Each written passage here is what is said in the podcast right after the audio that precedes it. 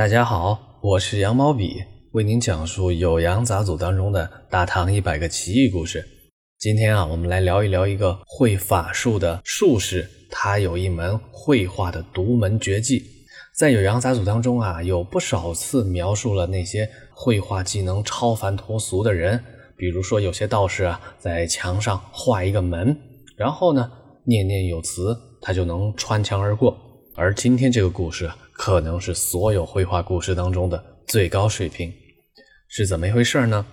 故事的主角有两个人物，一位呢叫李叔岩，一位呢就是会法术的叫范山人。山人啊，之前给大家介绍过，有两种人能被称为山人，一种呢是山野当中的隐逸之士啊，另一种呢是市井当中会法术的这些术士方士。哎，这个故事里的范山人啊，应该是属于第二种。李叔岩呢？我查询了史籍当中没有找到这位人物，应该啊就是当时啊段成式认识的一个人，他恰巧从李叔岩这儿听说了故事，所以记录了故事主角的名字。好，咱们闲话不多说，直接进入正题。李叔岩呢就曾经认识这位范山人啊，两人呢交往非常密切，就请范山人住到他的家里。这两人呢，日常啊聊天啊，喝酒啊，哎，就会聊到很多未来的事情。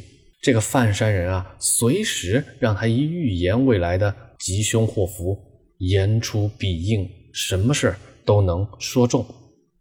除此之外啊，他还特别擅长两样技能，一个叫推步，一个叫禁咒啊。推步呢，其实是推算的一种；禁咒是怎么一回事呢？啊，我们如果看一些电影啊、小说呀，主角往往会有一个禁咒，是一种威力强大，但是呢不能轻易使用，一用就要对自身造成伤害的一些法术。哎，这里的禁咒啊不是这个意思，禁咒呢是一种防御性、禁止性的法术，哎，禁止某物对人体造成伤害。哎，所以这个范山人啊有很多奇异的能力。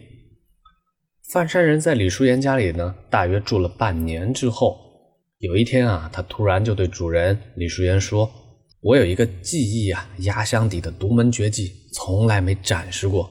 如今呢，到了咱们分别的时刻，在这时候呢，我要把这个压箱底的绝技展示给你，就当做是一场纪念吧。这个技艺是什么呢？叫水画。”李叔岩也很纳闷啊，什么叫水画呢？哎，他就等着范山人为他展示这个独门绝技。范山人到李叔岩家的后厅的地面上，就挖了一个池塘出来，掘地为池。这个池塘有多大呢？一丈见方。有多深呢？一尺有余。挖出池塘之后啊，再用灰麻哎涂抹池壁，每天呢都抽水去浇灌。等到啊墙壁干透啊，水装满也不渗透的时候呢。这个池塘就算造好了。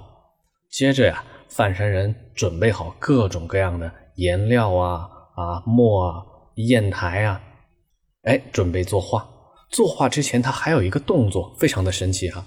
他先拿着笔，用牙齿呢去轻扣笔尖儿，又像是在沉思，又像是在施法。过了一会儿之后啊。哎，他才提起笔，在水面上啊，纵笔挥毫，开始绘画。李叔岩呢，远远的就看见这个范山人在水面上画画，哪能看清啊？他凑近去看，还是看不清。只见水面上一片浑浊。咱们自己也能想象嘛，你把墨水倒到水里，那当然就直接散开了嘛，哪能画出画来呢？没想到啊，神奇的事情发生了。过了两天，范山人用四幅细绢，把这个绢啊在水面上去拓印。一顿饭的功夫呀，把这个细绢从水面上接起来，哎，拿起一看，只见啊这张绢上奇松怪石、人物、房屋、树木应有尽有，所有的这些景象啊，都从那一群啊乌七八糟、一团乱麻的。墨水当中呢，被拓印到了这幅绢布上。李叔岩啊，就非常的惊奇，哎，赶紧问朋友，哎，你这是怎么回事啊？你到底是什么样的技能和法术啊？竟然能在水面上做出这样的神奇的画？范山人呢也不回答，李叔言呢就再三的追问，范山人呢只好说：“哎，也不是什么特异功能，我只是啊特别擅长控制色彩。我一控笔，我能掌握这色彩，不让它们啊颜料在水中下沉飘散罢了。”这就是范山人画的水画。这个故事啊，非常的清新脱俗，也是想象力超群。所以我认为啊，它是在《酉阳杂俎》当中记载了各种各样的绘画故事里啊最离奇，体现了绘画技术最高水平的一个故事。好了，今天的故事呢就讲到这里，咱们下集再见，拜拜。